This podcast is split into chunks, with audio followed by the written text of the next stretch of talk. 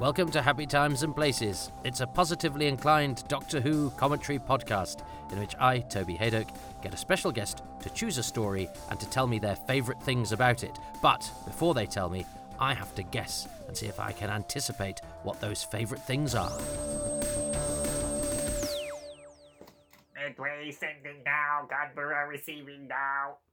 Yes, hello everybody. I, uh, Toby. Hi, I am Jay Butlermore, and I'm a local government minion in my working life, and um, a songwriter, and I'm on YouTube and SoundCloud and stuff, and I'm in a band called Dirge.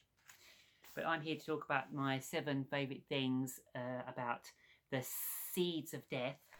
Well, welcome everybody. Uh, it's time to T-Mat myself into your homes or into your ears as we watch episode three of this particular adventure The Seeds of Death. So I want you to press play in three, two, one. Let's see how we go. Now, I remember when this was. Uh, don't know what the sound was doing there. Never mind. Um, I remember when I watched this, and I worked out I'd broken it into episodes because of the handy Doctor Who magazine guide, but also because you could sort of tell because, as I say, they they they'd grabbed whatever was on the shelf, so uh, it it. Uh, it, it, you know, the quality suddenly jumped from, you know, crystal clear to, has somebody put gravy on the film? Um, I can't remember what episode three was like. I think it was okay. Um, uh, but this was my favourite, and I already think I know what my favourite bit of this episode is going to be. And it's interesting because it, it doesn't have much to do with the plot. Let's see. Anyway, let's see how we go. So, um, the the TARDIS crew um, aren't using the TARDIS, and they're also um, not actually on the moon yet. Uh, they're not actually really in in the thick of the adventure. Um, but that's okay because the rocket journey is quite important because it it underlines the theme of you know much with the Ice Warriors. Um, uh, uh, about you know which which talked about you know putting putting your faith in technology. This is this is about putting your faith in one particular sort of technology. And seeing as we pretty much now do everything online, uh, I'm sort of reminded of that brilliant E.M. Forster uh, short story, well, not short story, novelette, um, The Machine Stops, which is basically, would now be called The Internet Breaks, um, because it is all about what happens when a society have become totally reliant on a piece of technology, uh, decadently so, um, you know, losing losing sight of their humanity and, and, and, but but being very efficient. You know, they're taught and they contact their friends and they do everything through the machine. Um, you know, and then you have that great question. Well, what happens when the machine stops? Uh, and it's brilliant. So if you've never if you've never done it, it's an excellent uh, novelette, and uh, the it's probably the best out of the unknown episode, directed by the mighty Philip Saville.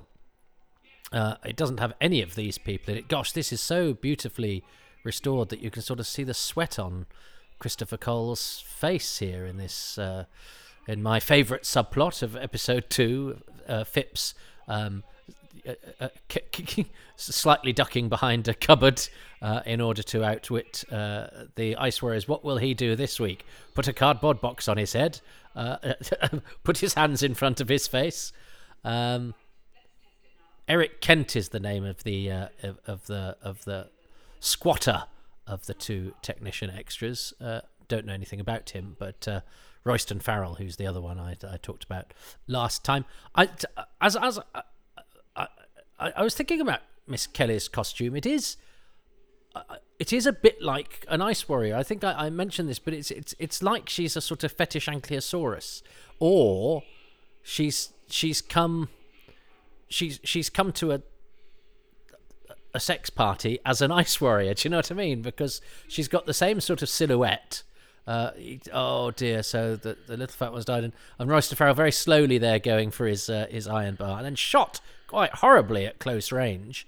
Uh, and I do like the mirror effect that they keep for the Ice Warriors for the whole of their run, and they keep Alan Bennion for the whole of their run. And it, uh, oddly, we we sort of think of Sonny Caldinez as the main uh, Ice Warrior, but he's the last one to join the cast here. I think he joins the cast if not this week. Ne- I think it's next week actually. But uh, Steve Peters and Tony Harwood are your go-to Ice Warriors. Sonny Caldinez is, is killed first in the Ice Warriors as well. But when it comes to Curse of Peladon and Monster of Peladon, he's the guy who gets the call. Uh, I think he's very much the junior Ice Warrior at the moment. Uh, Pat Gorman, you could see in the background there, uh, the mighty Pat. Um, ah, here's another mighty Pat. He's he sometimes looks quite tired, doesn't he? But uh, but it just adds to the sort of uh, gravitas that he has. You get that that's a face that's you know seen worlds burn and danced a jig at the dawn on some you know the birth of some planet. He's uh, he's such a convincing and yet otherworldly uh, figure. They're a great crew, actually. These three.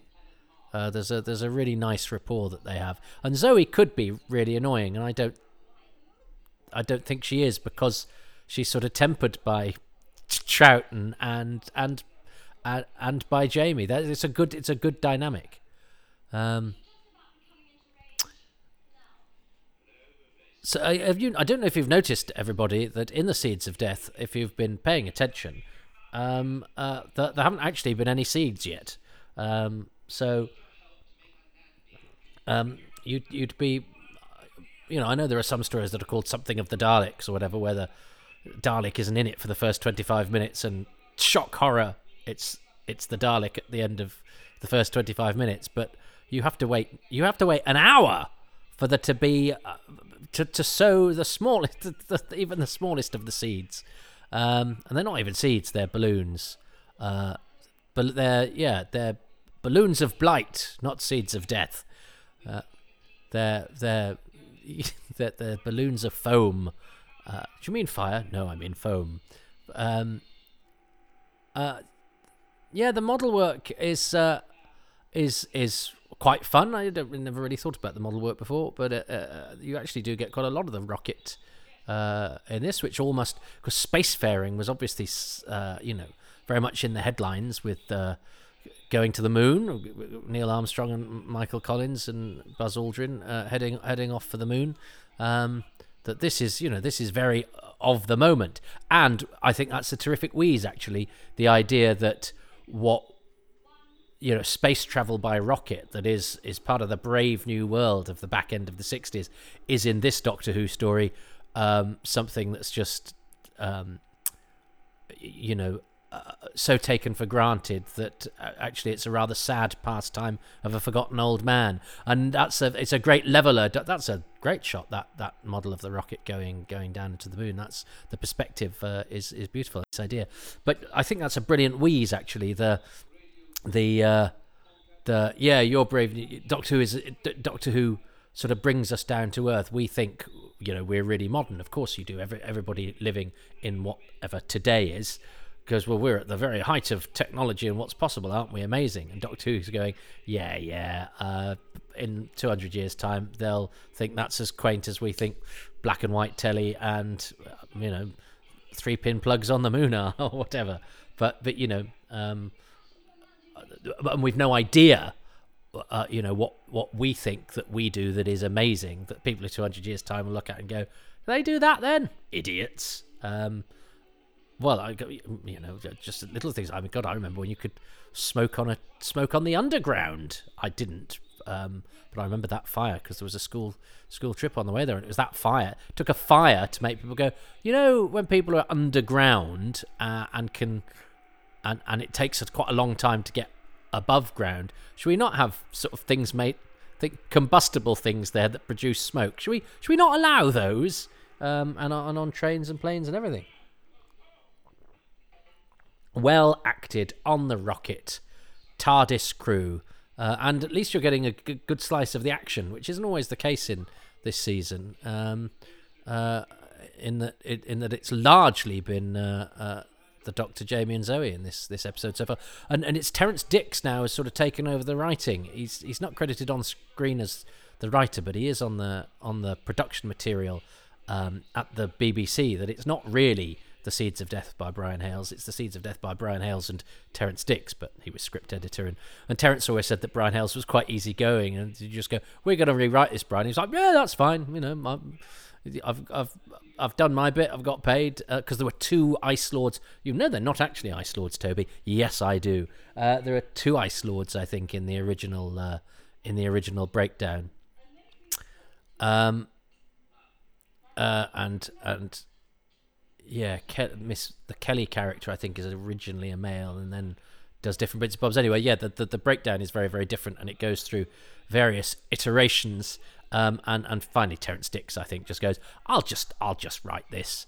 Um, and and Hayles had had a similar sort of total rewrite happen to.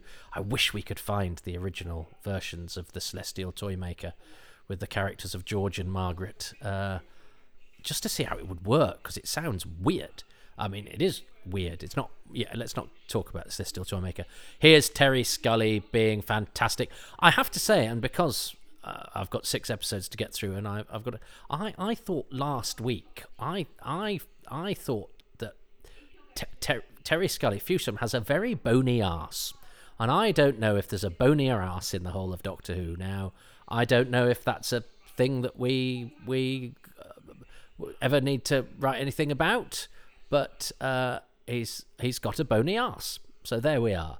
Um, bony ass Fewsham uh, and his moon heroism. Uh, but he's a great character, and he does he does. Uh, Terry Scully is is in there's, there's some there's some filming of them making an episode of uh, Z Cars uh, at the BBC. Um, you know, is a peek behind how we make television, and and Terry Scully's in that. Uh, so so we see him doing a bit of sort of acting, a bit of behind the scenes. Uh, and I remember when this was released on DVD, the production subtitle sort of said, sort of said "Sadly, Terry Scully died," because I think he died relatively recently, or they found out he died when they were preparing uh, the the DVD. So now, of course, the the idea that you'd have to put "sadly" before uh, uh, any cast because it is sad, but obviously you can't. You, you have to you have to be a bit more removed from it now because, well, in fact, gosh, I remember a time when pretty much everyone from this bar, Philip Ray and Hugh Morton were, were, were still with us. And now I think, yeah, Martin Cort, is Locke in episode one, is the only guest cast survivor. Gosh, that's sobering. And yet there, there would have been a time where you could have got you could have got a DVD commentary, say, with practically everybody, had they been willing um, or, or available. I mean, uh, Louise Pajo was in Australia, and Alan Bennion and Christopher Coll both uh, both seemed quite reluctant to do interviews and stuff. Um, but yeah, I, I, it's it's it's I, I feel a bit for Terry Scully because he's in the Dawn of the Gods episode of Blake Seven, and his hair's gone completely white, and uh, he's sort of unrecognizable. Um, and as I mentioned before, he sort of did uh, he did go through a a bit of a hard time, but he has that great nervous energy as a performer. This is a nice little plot twist uh, because Zoe's gone to check the thing, and the rocket is is knackered. So uh, suddenly you, you do need the the new technology. Um, but I like I like it when a Doctor Who story takes a you know takes a, a piece of technology and builds a story around that. I think that's a that's a great idea for a, a, a science fiction show. Um, uh, and and I think do I recall the the sets by the by the way I think are, are very good because they're obviously raised, um, which gives them a which which which which gives them a quality of of having a life outside the bits of the set that we see. Um, uh, now this this was the this was my favourite bit to watch. I think when uh, when I had the uh, when I had the when I first got the the the VHS. Although I, I think the Ice Warrior who takes ages to shoot and then is is easily sort of run rings round is uh, uh, it's not their finest. Uh, it's not the finest use of them, but why is there a hall of mirrors in the moon base? I like that idea. Is there? Is he going to stumble across a fortune teller at some, some point? Uh, is there? Is there a helter skelter? Is that why it's erased? uh, area. But this is this is there's there's no plot here. But what what it does do is it it goes. But Patrick Troughton is brilliant at running, and then the relaxed face, and then the terrified face, and there's a couple, of, and the raising of that. I love it all, and and yet if I saw an actor that wasn't good doing that, I would be annoyed with them and find them going too far and prattling about. But Troughton is always somehow real, uh, and no more so than here uh, when uh, he's faced with mortal danger. He does this brilliant thing, and that's a terrific shot as well of, of little Troughton flanked by the arms, the armed arms of the uh, of the space crocodiles. Uh, and he's desperately sort of going, "What? What can I say? What can I say? I'm a genius," and he and and he got no idea if it's going to work, and then is massively surprised when it does.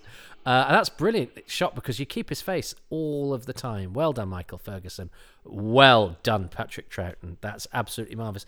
As I say, there are actors that would do that sort of comical arms aloft scampering about that would irritate me and I'd want to kick them in the shins. But Troughton never. I I I, I don't think there's ever any ever any bad acting from Troughton. He's he's just too good. Um, what the Ice Warriors? I don't know what they've been eating, but the way you could tell they're coming is that they have terribly rumbly tummies. It's a great design, though, isn't it? I like the the fact that they've got hair, because um, you're not quite sure. Because is that carapace? Is that armor? But it's hairy armor. Who wears hairy armor? I suppose did Vikings have hairy armor? But so are they nude? But no, because they've got the helmet and the mouth is underneath the helmet, um, which was a lovely mystery until um, they came back in the modern era. And the first thing they decided to do was go, well, you know how you don't quite know what lies beneath. Shall we show that? Uh, and you know how they're whispery monsters. Should we get the actor that does them brilliantly for Big Finish and and does the whispery thing because that's a really interesting thing because their their atmosphere where they're from is different. You know, there's a logic there to the fact that, that they would sound they would find it difficult to breathe and therefore have a whispery diction, and then that gives them you know their their their sort of unique uh, their USP. Um, so should, we should we have them uh, whisper? No, no, no. Let's just have them sound like all of the other monsters. Why why have you brought them back uh, to show their face? What, did anyone want you to do? Uh, what it just strikes me as faintly bizarre. I don't understand the modern world, um, and I liked that episode. Um, I just thought it seemed really odd to take a monster that has two things that are really interesting about it and um, destroy the interest. Um, but I do think Martin Baugh's design uh, of the Warriors is fantastic. Although they had a re- they had real trouble getting out there, and they've only just gone round the corner, and uh, they nearly took the doors with them. Um, but I, th- I like Paul Allen's sets as well. He also designed um, Horror of Fang Rock, which I think also had some rays. Well, it's got the, that staircase, hasn't it? So he's good at getting things up. Troughton's Troughton's face in this is is is brilliant. Um, he's he's got that sort of tired obtuseness, uh, and you can tell he's sort of working out. His brain is whizzing around at a million miles an hour while he's sizing up the enemy, who is the very composed uh, Alan Bennion uh, with that brilliant chin make makeup. Oh, and we've got two more Ice Warriors. Uh, having seen two go out, it's the same two, of course. Uh, I I always wondered why they didn't make them have mobile mouths to go to the trouble of having that that mouth fitting underneath, and the, and the mouths do move, but they're but all their lines are post dubbed, so nobody really bothers moving their mouths properly, and it, it seems an odd thing to have gone to the effort to give them movable latex mouths, but they want to do the dubbing afterwards. I, su- I, su- I, I suppose to get the hissy thing because because the the, the, the lines are done in if they're not done in post they're they're played in. They're not said they're not said when the actor says them. Um and yeah Fewsham oh. So I, I remember watching this with my uh, my brothers and sisters uh no my brothers and sister. And uh, and I remember, you know, there were certain things I knew would get guffawed at because people laugh at old things. Um, uh, but but uh, I, I I remember there's there's a, there's a scene coming up, isn't there, where the where the ice warrior comes in, uh, and uh, Phipps sort of points to a three pin plug plug on the floor, and they, they plug it in. My brothers and sister absolutely guffawed at that, and I was like, well, why is that funny? But to them, the idea that you'd have a plug in the future on the moon was, somehow quaint and silly. It's it's it's, it's weird. I uh, I mean I that wouldn't have occurred to me at all. Um, willing suspension of disbelief, isn't it? But it's it's it's quite odd the things that the not we uh, to coin to, to coin a phrase um, uh, pick up on to mock that the, the likes of us just happily see through. The likes of me, anyway. I know there are Doctor Who fans who like Doctor Who because they find it quaint and silly and uh, and and laugh at things like that, and that's absolutely fine as well.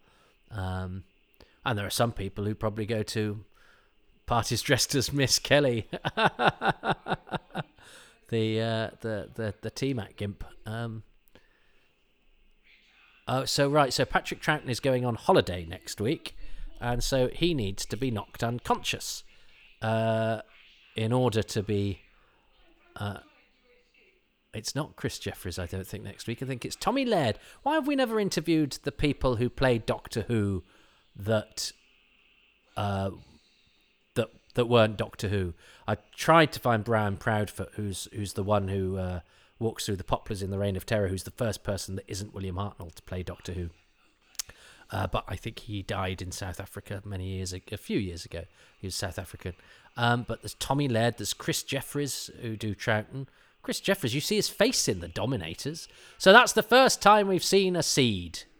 Uh, so it's the first time this pod uh, cast sees a seed pod. So there we go. Troughton's had a, a fall down and fallen face down in order that next week we can't tell that it's not him.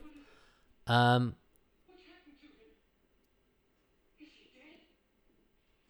oh dear, poor old, uh, poor old Fewsham has a lot on his conscience.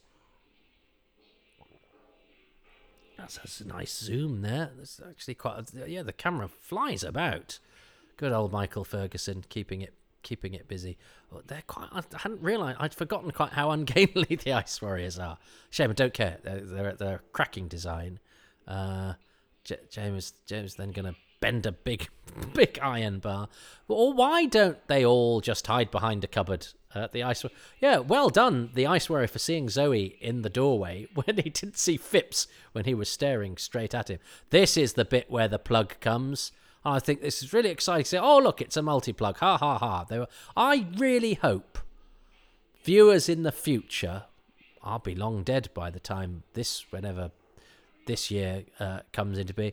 Watch and go. Do you know what? Doctor Who is so good because uh, I'm watching this on the moon base and. Uh, it correctly uh, it correctly predicted that on the moon base we would still be using three pin plugs because as anybody knows we went through the uh, the wireless uh, period of the early 21st century and it was found to melt people's brains uh, and uh, uh, kill beavers so we had to go back to the three pin plug thing i i predict that that is what people will be saying on the moon when they're watching the seeds of death. Uh, uh, and they're a nifty, uh, they're a nifty effect. I know they're just a balloon, but uh, uh, I I think it's uh, it, it's rather a fun sort of threat. And poor old Fewsham. So now he thinks he's responsible for the death of Doctor Who, and I mean, it's odd that the Ice Warriors don't sort of go. Um, could te- tell us how to do this?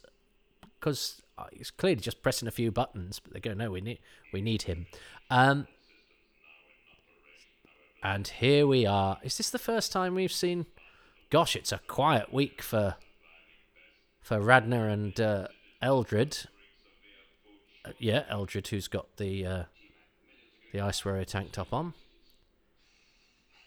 I do. Uh, it's Bobi Bartlett, by the way, who designed the Ice Lord. It's not an Ice Lord costume. Oh, I love Fewsham still got a watch on as well. They will still have watches and three pin plugs on the moon. Although watches have started to come back in now because uh, Apple now do watches. Um, but uh, I haven't worn a watch for many, many years. That was a bit partridge, wasn't it? Uh, you know, I haven't worn a watch for many years. That's an interesting observation. It's really not. I'm very sorry for driving you down Partridge Alley there and uh, ending up in, uh, t- I don't know, uh, uh, Richard Madeley cul-de-sac. Uh, yeah, Apple make watches now, but I haven't worn one for a while. Uh, crazy world. Um, so th- I think this is a great episode ending, uh, which you didn't actually get in the uh, in the video version. We didn't get this big bit where the thing uh, fills the screen, which I think is rather lovely. In the in the VHS version, he touches it, it goes, "It's alive," and then it really changes into really bad quality, uh, where the episode looks like it's made of porridge, uh, and uh, it blows up and and kills. Uh, spoilers kills poor old Brent, who uh, who survives for about yeah two seconds into the next episode. Um, so much like Martin Cort, Ric Felgate uh, will be back next week to be dead. Um, nice work if you can get it. So uh, I will press pause before the next episode kicks in. Uh, well, my favourite thing is the chase in that episode is the chase through. Uh, although it's ridiculous, once again, why has a moon base got a hall of mirrors? Uh, it's, uh, uh, I, assume we missed the scenes where he was hiding behind the coconut shy. Because if there'd been a coconut shy, he'd have just been able to stick his head behind the coconut. They wouldn't have seen him. Um, uh, but it's the chase that culminates with that brilliant line "You can't kill me, I'm a genius," which well, which is a, a good line and it's fun. It it ascends to another level because of the way it is shot by Michael Ferguson, uh, so so cleverly, but also uh, uh, but it's shot cleverly because it makes sure it favours our brilliant leading man, whose face is always near something nearly ex- obscured, but just stays there. So we follow that performance right through of the desperation, the inventiveness, that that final gambit. Uh, and uh, then the complete sort of shock that it's actually worked which all flicks across Patrick Troughton's brilliant, brilliant face. So that is uh, that is my favourite bit. And so, what is Jay's third favourite thing and favourite thing from episode three? Um, so episode three, my favourite thing is that brilliant chase with Patrick Troughton running around doing all that kind of Patrick Troughton jumping stuff and um, looking horrified, um, kind of running around with the mirrors behind him. Um, it's just so clever. They've made this kind of whole world out of the moon base. Um, I absolutely love it. And then, obviously, at the end of that sequence, when they do catch up with him, and there's the two ice warriors framed there, and he that's so iconic when he sort of says that stuff about um, "You've no orders to kill me. Your leader will want to speak to me. I'm a genius." Um, it's so brilliant. I absolutely love that whole sequence of that chase. Yes. So hang on, three episodes in, uh, I'm only two one down. Uh, so there's a chance to claw this back and even go for victory, which has yet to happen. But the chase, I am glad that Jay and I are in accord, which I think uh, kind of makes us both geniuses, which means you can't kill us. So you'll have to join us next time to see if uh, our happy times and places are in accord once more. But until then, goodbye.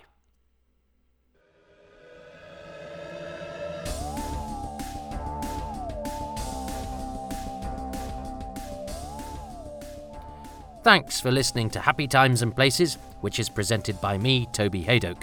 My special guest choosing the seeds of death is Jay Butler Moore.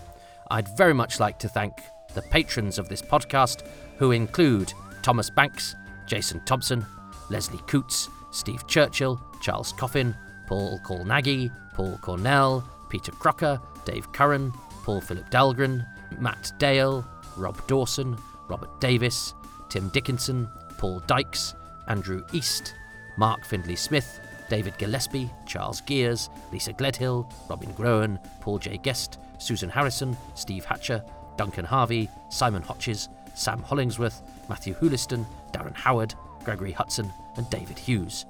The music for this podcast is by Dave Gates, and the podcast artwork by Dylan Patterson. Well, look, if you'd like to join that list, you can go to patreon.com forward slash Toby Hadoke and support these podcasts for as little as £3 a month. There are extra goodies as too, uh, exclusive material, bonus releases, and everything comes out much earlier. By the time you listen to this, oh, goodness me, they'll be on to oh, probably Torchwood season four by the time that uh, you've listened to this. Uh, and there's also interaction and all sorts of other things. Um, and you get a 10% discount if you sign up for a year. That might not suit, but you may wish to do a one off contribution, which you can do at ko-fi.com forward slash Toby Hadoke. But look, I know that uh, this is not always the way of things, and some people cannot or do not fancy contributing financially, and that is absolutely fine. However, what costs nothing is to go to your podcast provider and to give these five shiny stars and perhaps a couple of lines of positive review, because that really helps with the algorithms to get the word out there, to make more people listen, and that just. Uh, well, it just means that these labours have been worth it. Uh, you're worth it, dear listener, but it's always nice if there are more. And so if you could do that, it costs you nothing but a little bit of your time. I'd be most grateful because it would make my time very happy in this place. And look, if live comedy is your thing, in Manchester, England, at 8 pm every Tuesday, I host the comedy night XS Malarkey, as I have done every year for the past 24. There's uh, usually three or four excellent comedians on, and live comedy is, uh, is the best way to experience stand up. However, if you are scuppered by geography or availability, once a month, the first Sunday of every month, at twitch.tv forward slash excess malarkey, uh, I present the same show, but an online version with four different comics, this time from around the world. We have our pick because we are not confined to bricks and mortar and, uh, you know, the immediate vicinity. So uh, if you want to check that out, uh, there is an archive of clips and other shows up there already uh, because we were doing the online show for the whole of lockdown. So there's plenty there to check out. And look, it's good fun. And there's the occasional mention of Doctor Who as well. I, I do slip it in every now and again.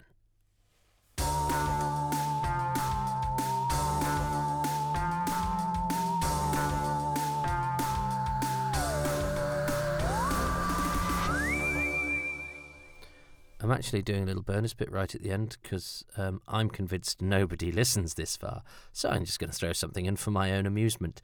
Um, I once looked around a house. Uh, there was no way we could ever afford it, but my then wife decided we should look around Denham Bucks I, I don't know. I think she was maybe dreaming, or it was just something to do. And anyway, we looked around this house, and uh, at one point we got to this this little sort of writing room, and the bloke said, "Oh, I call this my TARDIS." And it was like, "Oh, well, that's funny because Toby's a big Doctor Who fan." And we went, "Oh." And then the woman said, "Oh, well, actually, I work at an old people's home down the road, and uh, one of the ladies in there, her husband was Doctor Who." And it turns out that this lady was uh, one of the carers for Sheila, no, for Bunny. Sheila for, for Bunny Patrick Troughton's first wife. Uh, so even when I'm doing something completely unrelated to Doctor Who, there's always something that links back to it. Uh, so there we go. We just happened to look around the house of somebody who had a connection to Patrick Troughton's first wife. But of course, nobody will ever know. It's not a particularly interesting piece of information, but it's a nice little nugget that nobody will ever know because nobody listens this far. Uh, which is a shame because uh, you know I could have all sorts of influence even at the back end of a podcast. Kill the humans kill all the humans. Bye.